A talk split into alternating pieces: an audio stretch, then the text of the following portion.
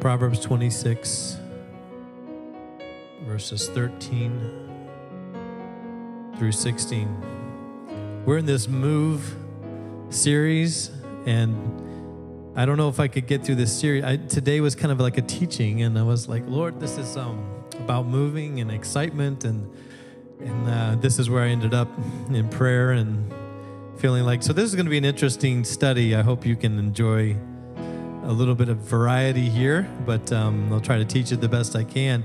Verse 13 The slothful man said, There is a line in the way, a line in the streets. As the door turneth upon its hinges, so doth the slothful upon his bed. The slothful hideth his hand in his bosom. It grieveth him to bring it again to his mouth. One translation said he, he puts his hand in a bowl and it's too much effort to bring it to his mouth. That's how lazy this guy is. He's on the couch with his clicker watching, binging Netflix. That's who this guy is. He is the he that passeth away. It says, I, I think I skipped a verse. Let me see. The sluggard is wiser. Verse 16. The sluggard is wiser in his own conceit than seven men that can render a reason. He that passeth or passeth by and meddleth with strife belongeth not that belongeth not to him is like one that taketh a dog by the ears. Don't want to do that, do you? So I'm going to preach to you for a little while in this series, Move It or Lose It. Turn to your neighbor and tell him my title, Move It or Lose It. So my mom used to say to me whenever she wanted me to get out of the way, Move it or lose it. So that's my title today. You may be seated in the house of the Lord. Thank you, Lord, for the hearing and the power of your word. We ask you to touch our hearts with it. In Jesus' name. Benjamin Franklin said, The one who gets good at excuses rarely gets good at anything else. Sometimes we have the best of excuses. We can classify things the way we want to, we can call it however we want to, and sometimes we even make it part of our story. And I wonder what part of your story is more excuses than the story that you should have. Sometimes our stories serve us to make us more comfortable. Sometimes our stories serve us to help us to not feel shame.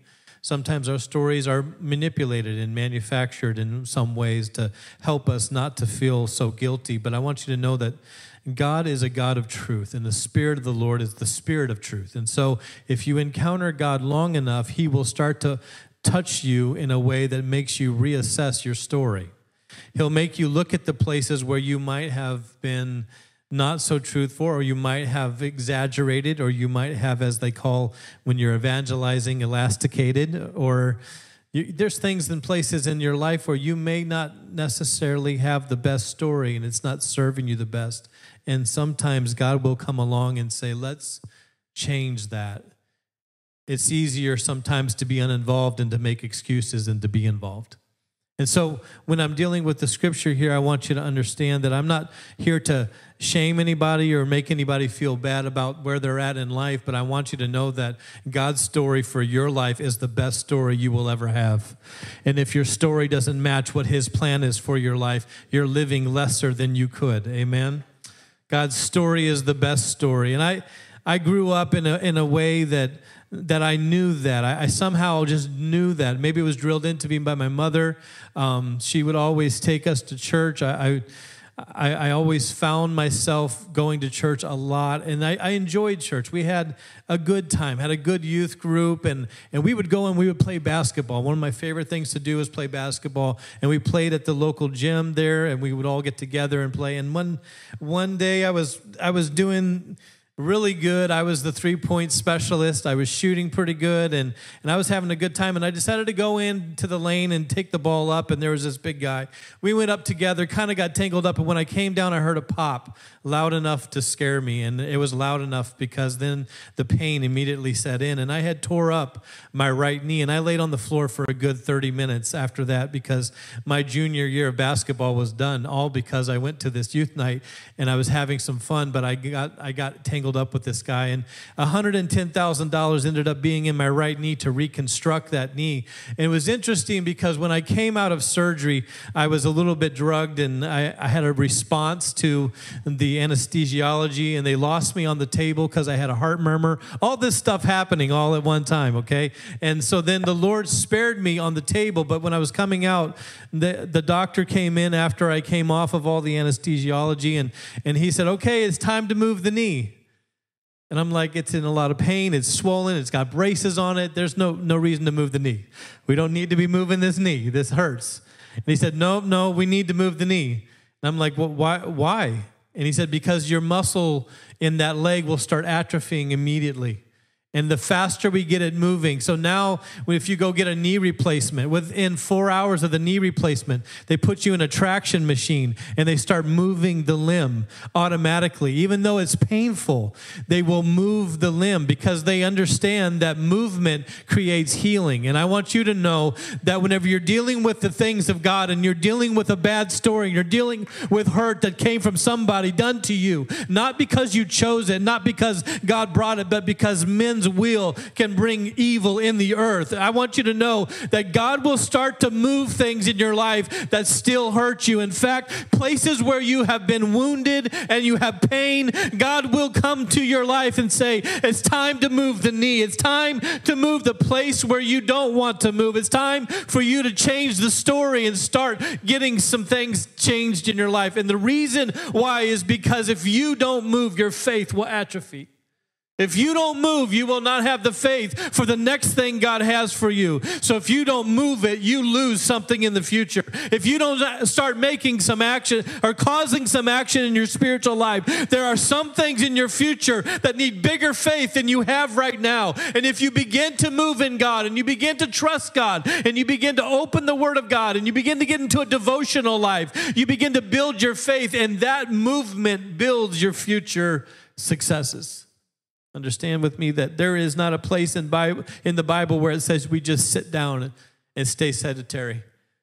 It's always about motion and movement. And so the scripture tells us in Ecclesiastes 4 and 11 He that observeth the wind shall not sow, and he that regardeth the clouds shall not reap. What it's saying to us is that there are people that do nothing because of the environments that they're in. There are people that will not move because of external forces. And we read in Scripture how the slothful man, it translates to a couple of different things here in Scripture. I don't know if that's a really politically correct way to call a person, hey, Mr. Slothful. if you translate that, I, it translates a couple of different ways. One is into a lazy man, and the other one is into a, a sluggard. So I don't know if you're the type of person that's always looking for your spirit animal, but I don't think you'd, you'd look for a spirit animal as a sloth. Have you ever been to the zoo and seen a sloth? They're moving so slow. It's almost like they're not moving, right? And that you wouldn't choose that for your spirit animal. But the other translation is a slug. And a slug is just a snail without a shell. And you know where a slug's been because they leave a trail. Is anybody grossed out yet? So I brought a picture of a snail, and I thought maybe it would inspire you not to be a lazy person. Because this is what the scripture translates us to. I know it's not politically correct, but the Bible actually says there are people that are like a slug.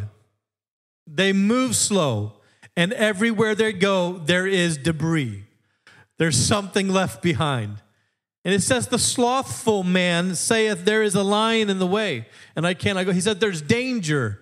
And in these times that this is written, there were lions in Jerusalem, but they weren't, they weren't prevalent.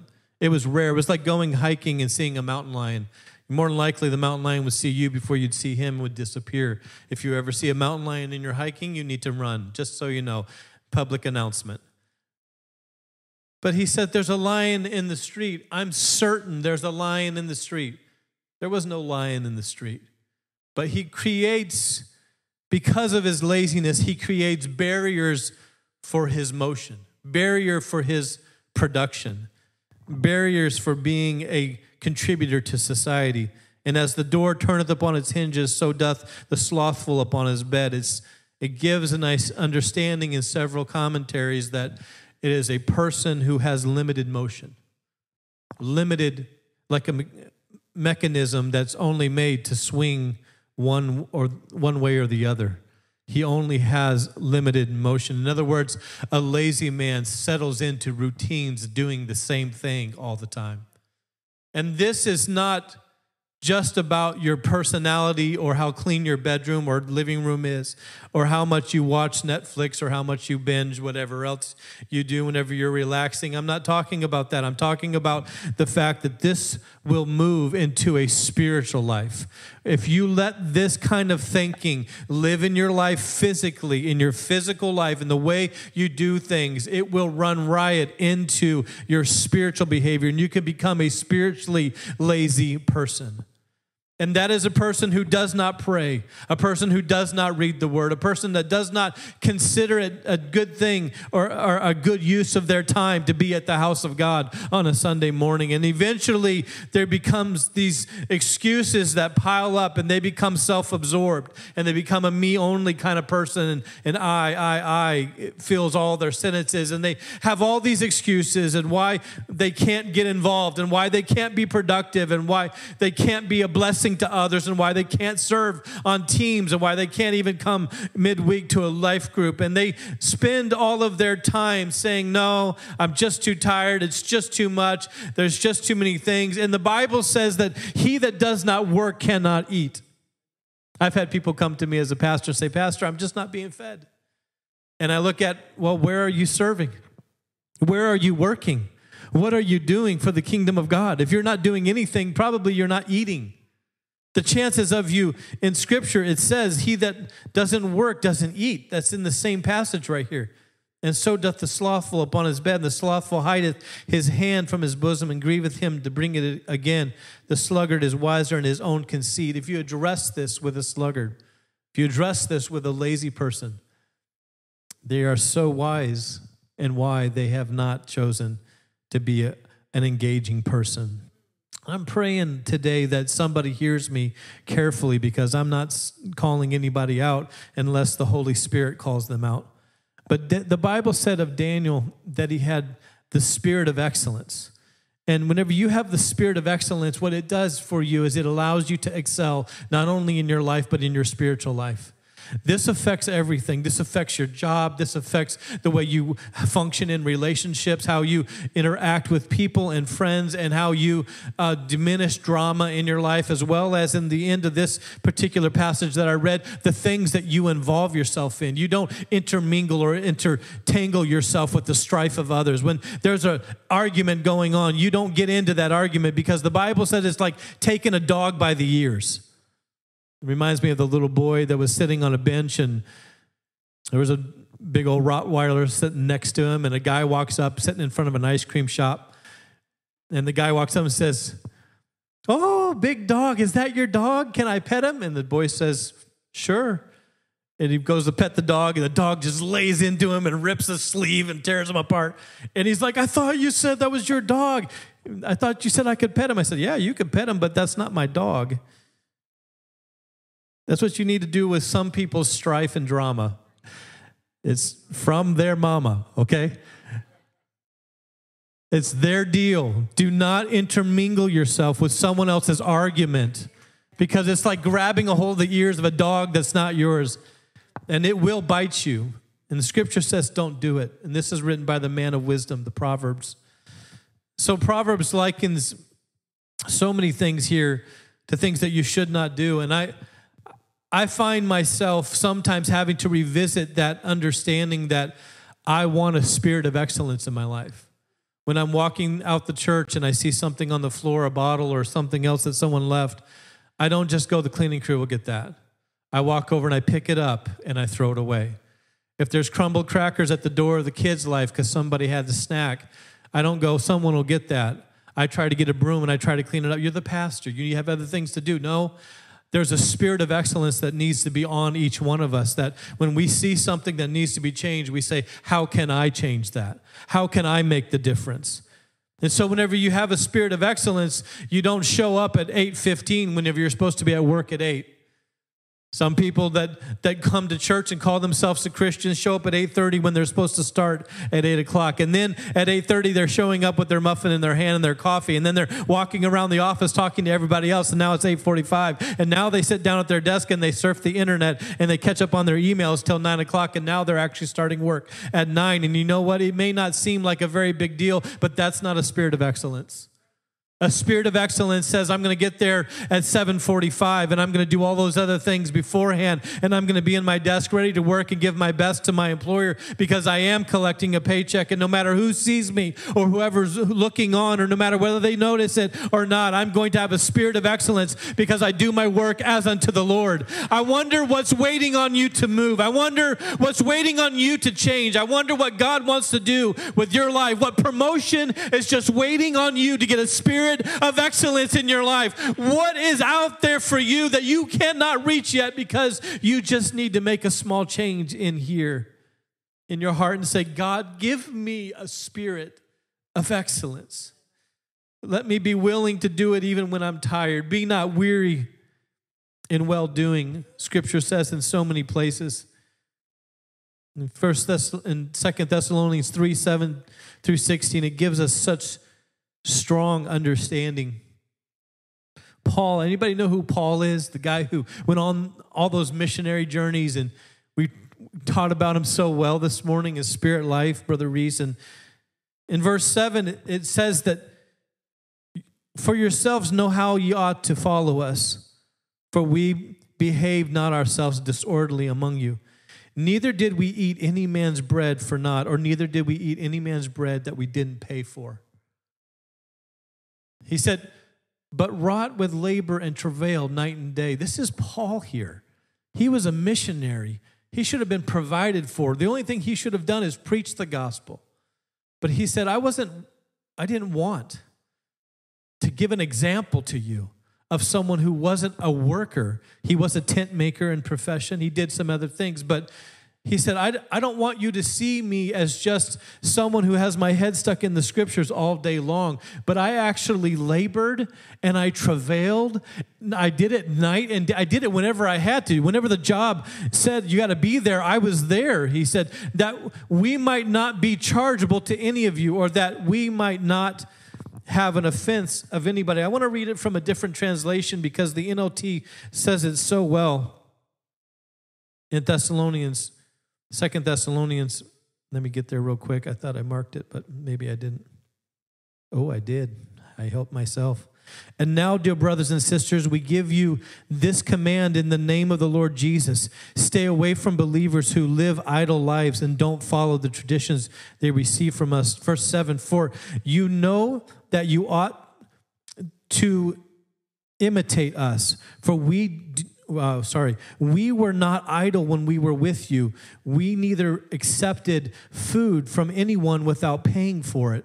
We worked hard day and night so we would not be a burden to any of you. That's what he was saying. So we weren't a burden to any of you because we were ones, we were moving, we were working, we were doing the things of God. And if we weren't preaching, we were providing for ourselves. He said, We didn't expect anybody to provide for us so we would not be burden be a burden unto you he said. We certainly had the right to ask you to feed us. We certainly had the right to ask you for that but we wanted to give you an example to follow. I wonder what blessing is waiting on you to become a better example. I wonder what's waiting on us to move. I wonder what we might lose if we don't move. And so scripture says here yet we hear that some of you are living idle lives, refusing to work and meddling in other people's business. Everybody say that's bad. They got some gossipers going. It's not so good. We command such people and urge them in the name of the Lord Jesus. Notice he's doing, he, he's commanding them to change. He's like, You've got to change. There's something in your life that is waiting on your change. And so he says, We commend such we command such people and urge them in the name of the Lord Jesus. Christ to settle down and to work to earn their own living. Verse 13 As for the rest of you, dear brothers and sisters, never get tired of doing good or never be weary in well doing. And then take note, verse 14, of those who refuse to obey. Take note of those who refuse to obey what we say in this letter. He's writing it, Paul is writing to the church of Thessalonica. And he says, Stay away from them so they will be ashamed. Hmm. That's interesting. He says that whenever there are people that will not work or people that are lazy, he says, separate yourself enough. Give yourself a separation from them because laziness wears off. Laziness transfers, laziness is contagious. Don't think of them as enemies, though. I said, these are not enemies. They are people that will not work. They're idle tongue. They're talking about others.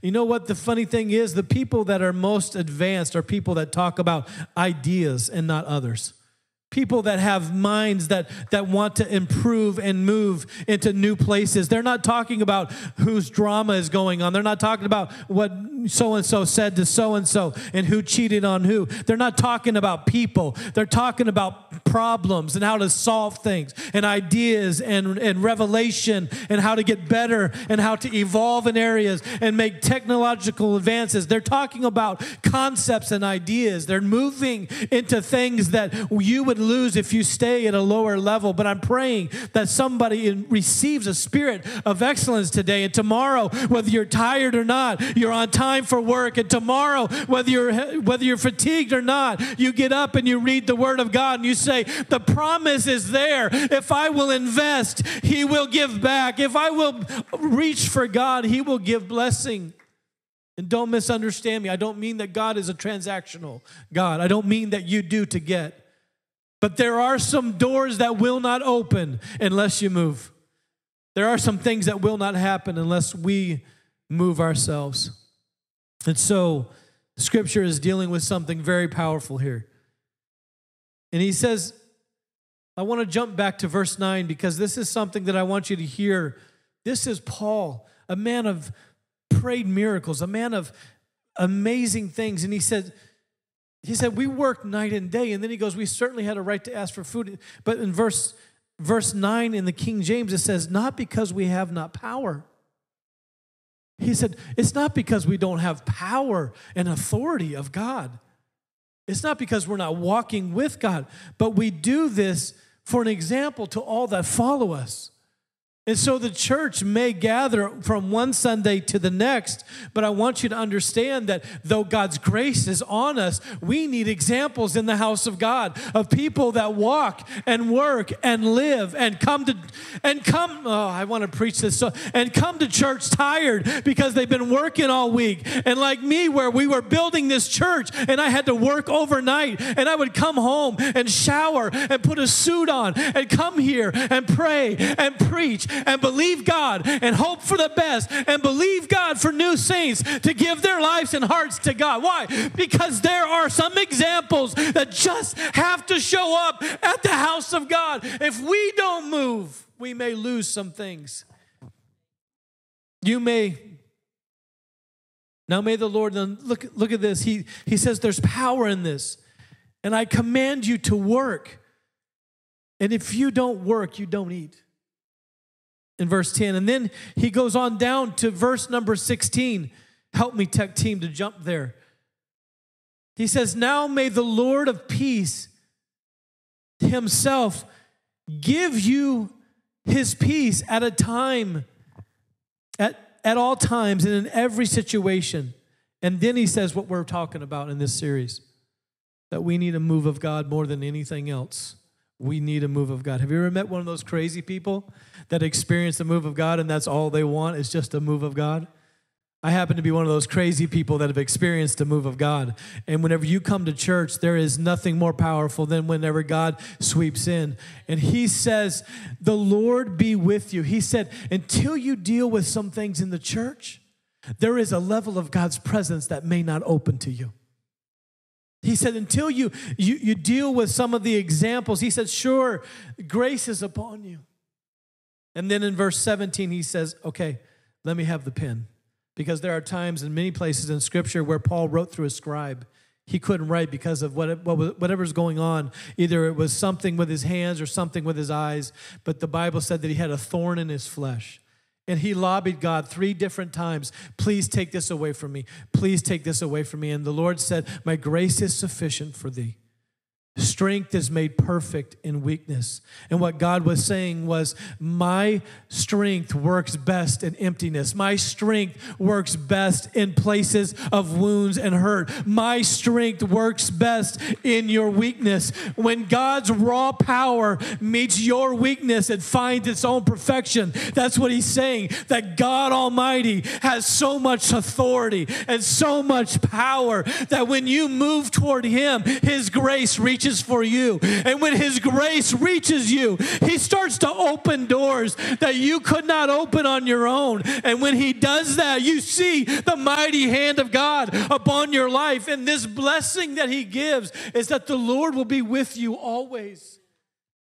Well, I don't know what my next step is, Pastor. Well, start stepping on some movable doors. Start trying everything you can try because as you make your plans, the Lord will direct your path. He will make doors open and stay closed, that will direct your path. Don't just sit there and say, I'm waiting on the Lord. Re- make your resume better. Do whatever you got to do, but get moving or you might lose it. There's a place in God where He wants motion, He wants you moving.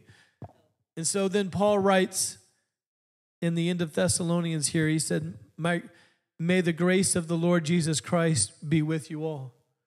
He knows what that sentence means because he's been struggling, can't even write his own books anymore. He's having a scribe write them. But he said, I do this with my own letters to prove they are from me. I write, and he wrote in big letters. That's why it's in all caps in King James. He says, I'm greeting you with my own handwriting, saying, Deal with these things in the church because if you don't move, you might lose some things in God. There are some things that God wants to do in your life, brothers and sisters. He wants to put big grace on your life. He does. And we were talking about that in Exodus 40 last week, where it talks about the cloud covers. But I want you to know that there is, even in that covering, there is action that God wants you to take. And so you have to start moving. And as much as I didn't like it, I began to move my knee after the doctor said, hey, start moving it and I started going to rehabilitation. I called it my daily dose of torture.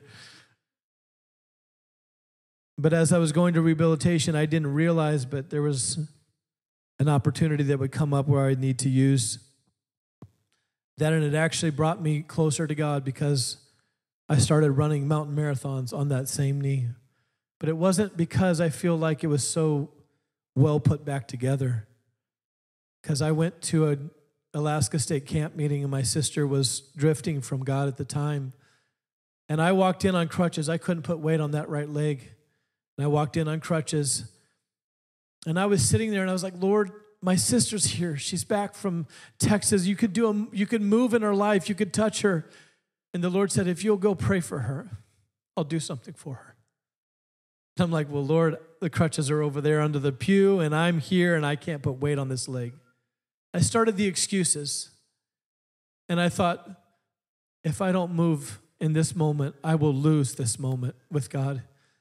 And so I stood up. And as I was waiting for the pain and I was waiting for the inability to put weight on that leg and to hop over there, I stepped out and that leg took strength. I don't know how it took strength. I felt warmth go all the way down my leg. And it's emotional to me right now because I went over there and I prayed for my sister, and my sister is in Arkansas saved to this day, and I'm thankful for that. I'm thankful for that. She came back to the Lord. But when I left that prayer moment, she was praying in tongues. She was praying to God. She was opening her heart to God. She was crying. She was giving her life back to God in that moment. And after I got done praying, I didn't just stay there. I didn't just move to pray for her. I walked down to the front and I began to dance and pray right over here at the front of an Alaskan state camp meeting. And I never used those crutches. In fact, I don't even know if we remembered to get the crutches from underneath the pew when we left. And after that, I went running on that leg. And I ran multiple mountain marathons over multiple mountains, thousands of feet high, and never had a problem with that knee. In fact, going to man up, different man up adventures where we climbed other mountains like Harney Peak in, my, in, in Wyoming, this knee started hurting, and this one is the one that's supposed to be the problem. Why? Because God touched me. When I was dancing in that corner, there was just electricity flowing all over me, and I knew that I had obeyed the voice of God, that if I moved, I wouldn't lose this moment. And I'm wondering what God wants to do in your life if you don't lose this moment because you choose to move. I don't want to lose revival, so I will move to be a better example in the faith so that God can use me in ways that He wants to use me. There is a move of God that is attached to our move. There is a move of God that's attached to what we do. And we have to understand that even though we have a higher cloud, we have a higher Holy Ghost. We have a higher representation of God in Exodus that we talked about last week. And even though God did gather us under his wings at the cross, there are some things we must do. Amen? If someone would move, if someone would say, I'll be the example. I'll be the one that stands up. I'll be the one that picks up the paper in the parking lot when nobody else will. I'll be the one that shows up early, even though no one pays me more for it, but I will go ahead and do that on my job. I'll be the one that stays a little bit late and won't complain to the boss. I'm the one that will have a spirit of excellence. God will open a door, and you will not lose the beautiful things that God has for you. If you say, I will do it, God will make a way. This church was bent on going to heaven. In Thessalonians, they were all about going to heaven. And I'm wrapping up. And he said, Don't sit around waiting on the Lord to come. Have you ever met those people? Well, Jesus is coming. I'll just rack up my credit cards and let the Antichrist pay for it. Have you ever met those people? Like they don't they don't make much sense. My grandfather stopped, preached every Sunday, somewhere in a sermon, that the Lord was coming back. But he needed a retirement plan. You know, you need to be you need to have some sort of understanding that even though the Lord may be coming tomorrow, we have to plan for with a spirit of excellence for the things that are coming. So I pray today that you leave here knowing that you are meant for more, but it's it's waiting on a move from you. Amen. Do you receive that today? Amen. God bless you. Let's stand. I know we're um, dealing with some different news about what's going on with COVID. I want us to be careful uh, today and um, use caution. So, as we finish today, we're going to take a moment of prayer. If you want to pray, that's fine. Um, try to keep social distance as you exit, but next week, hopefully, the numbers will come back down that we're hearing and we'll be back in a better place. If you wear your mask, we appreciate that. I'm so sorry that I have to ask that, but we have to use caution. Amen, somebody? We have to use abundance of caution right now. We don't want to be someone who doesn't move properly. If you don't move, we might lose some things. Amen. I just love that word that Paul ends with, and I want to end with that today. I want to end with that verse, that last verse. Now, the Lord of peace himself give you peace. That's what I'm praying over you today. The Lord of peace himself give you peace. Always, by all means, he's able to do it. Amen. By all means, because he's an almighty God. And the Lord be with you all. Jesus, we thank you for this word. We ask you that you impart someone a strength, impart to someone a strength and a courage to stop getting intermingled with what's going on at the at the work water cooler and the drama and help them to move help them to move into a place where they have a spirit of excellence about them. Where they do things not because others are looking but they do things because their work is as unto the lord the scripture says. And everything they do maybe somebody will leave here and go home and clean out their car maybe someone will go home and they'll they'll clean up their house or they'll pick up things or they'll start to make the places around them more excellent because they have in them a spirit of excellence. And that spirit is your spirit Jesus I pray you give us the Holy Ghost in this house so strong that every tabernacle that came in here leaves with a powerful spirit of excellence. That they do things better. They look for the best ways to do things. They look for the right ways to do things. They look for the holy way to do things. That you bring conviction to somebody's heart today. In Jesus' precious name. And everybody said, Amen. You're going to go with a spirit of excellence today. Say, Amen. I pray God does that in your life. I pray God does that in your life. And watch the doors that open. Watch the doors that open that you would have missed unless you done you have done it with the spirit of excellence. Doors will open. Amen. Let's sing this song with Tanya as she leads us in worship on the way out. You're dismissed to go or pray. Whichever you feel comfortable with.